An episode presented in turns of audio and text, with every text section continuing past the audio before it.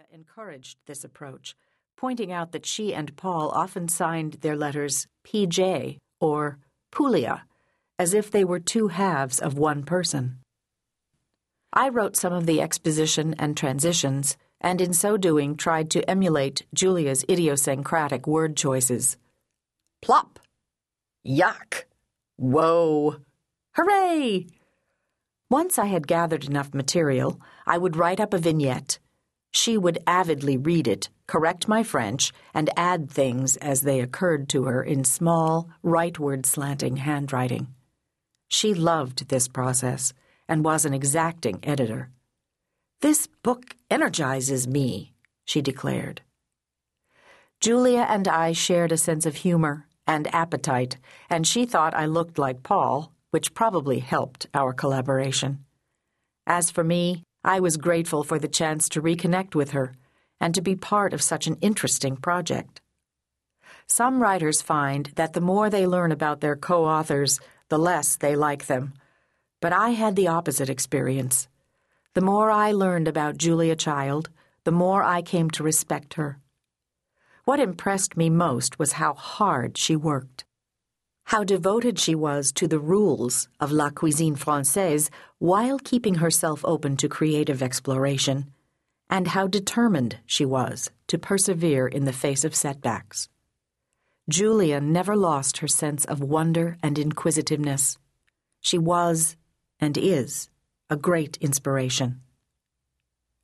Another great inspiration has been our editor, Judith Jones, who worked with Julia for more than 40 years.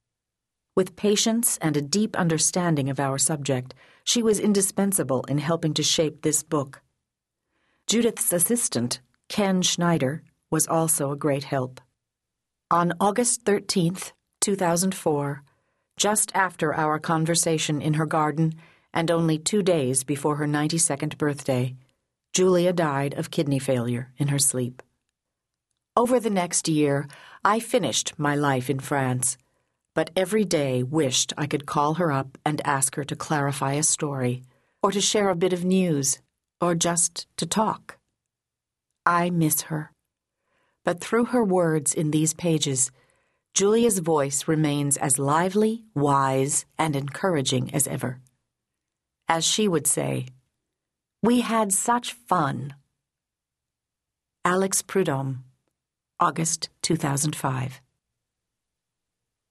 Introduction This is a book about some of the things I have loved most in life my husband, Paul Child, La Belle France, and the many pleasures of cooking and eating.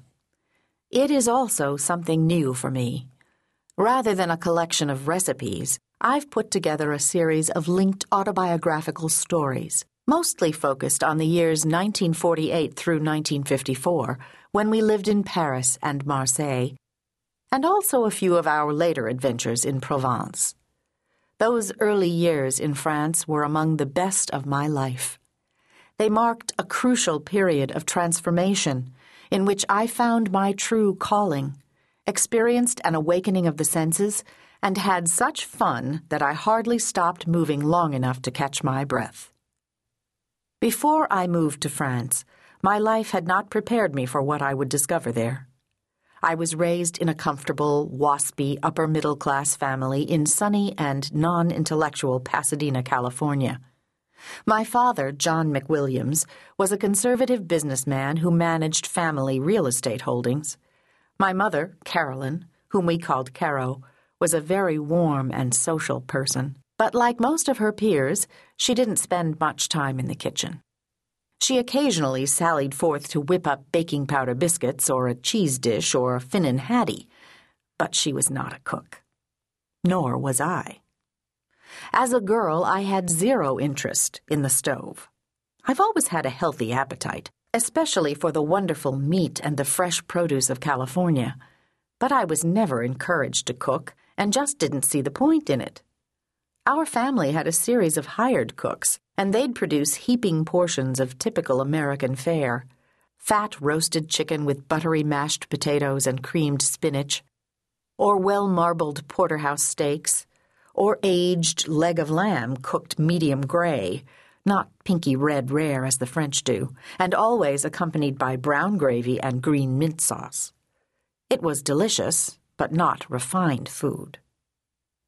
Paul, on the other hand, had been raised in Boston by a rather bohemian mother who had lived in Paris and was an excellent cook. He was a cultured man, ten years older than I was, and by the time we met during World War II, he had already traveled the world.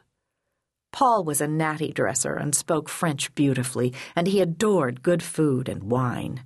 He knew about dishes like moule marinière and bœuf bourguignon and canard à l'orange, things that seemed hopelessly exotic to my untrained ear and tongue. I was lucky to marry Paul. He was a great inspiration. His enthusiasm about wine and food helped to shape my tastes, and his encouragement saw me through discouraging moments. I would never have had my career without Paul Child. We'd first met in Ceylon, Sri Lanka, during the Second World War and were married in September 1946. In preparation for living with a new husband on a limited government income, I decided I'd better learn how to cook. Before our wedding, I took a bride to be's cooking course from two English women in Los Angeles who taught me to make things like pancakes. But the first meal I ever cooked for Paul was a bit more ambitious brains simmered in red wine. I'm not quite sure why I picked that particular dish, other than that it sounded exotic and would be a fun way to impress my new husband. I skimmed over the recipe and figured it wouldn't be too hard to make. But the results, alas, were messy to look at and not very good to eat. In fact, the dinner was a disaster.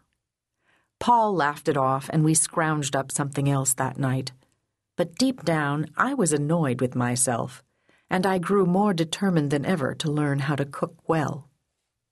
In our first year as young marrieds, we lived in Georgetown, in Washington, D.C., in a small white clapboard house on Olive Avenue. While Paul worked on mounting exhibits for the State Department, I worked as a file clerk. In the evening, I would approach the stove armed with lofty intentions, the joy of cooking or gourmet magazine tucked under my arm, and little kitchen sense. My meals were satisfactory, but they took hours of laborious effort to produce. I'd usually plop something on the table by 10 p.m., have a few bites, and collapse into bed. Paul was unfailingly patient, but years later he'd admit to an interviewer her first attempts were not altogether successful. I was brave because I wanted to marry Julia. I trust I did not betray my point of view. He did not. In the winter of 1948, Paul was offered a job running the Visual Presentation Department for the United States Information Service, USIS, in Paris, and I tagged along. I had never been to Europe, but once we had settled in Paris, it was clear that out of sheer luck, I had landed in a magical city, one that is still my favorite place on earth. Starting slowly and then with a growing enthusiasm, I devoted myself to learning the language and the customs of my new home. In Paris and later in Marseille, I was surrounded by some of the best food in the world, and I had an enthusiastic audience in my husband, so it seemed only logical that I should learn how to cook la cuisine bourgeoise, good traditional French home cooking. It was a revelation. I simply fell in love with that glorious food and those marvelous chefs. The longer we stayed there, the deeper my commitment became. In collaborating on this book, Alex Prud'homme and I have been fortunate indeed to have spent hours together telling stories, reminiscing, and thinking out loud. Memory is selective, and we have not attempted to be encyclopedic here, but have focused on some of the large and small moments that stuck with me for over 50 years. Alex was born in 1961, the year that our first book, Mastering the Art of French Cooking, which I wrote with Simone Beck and Louisette Bertholle, was published. How appropriate, then, that he and I should work together on this volume, which recounts the making of that book. Our research has been aided immeasurably by a thick trove of family letters and date books kept from those days, along with Paul's photographs, sketches, poems.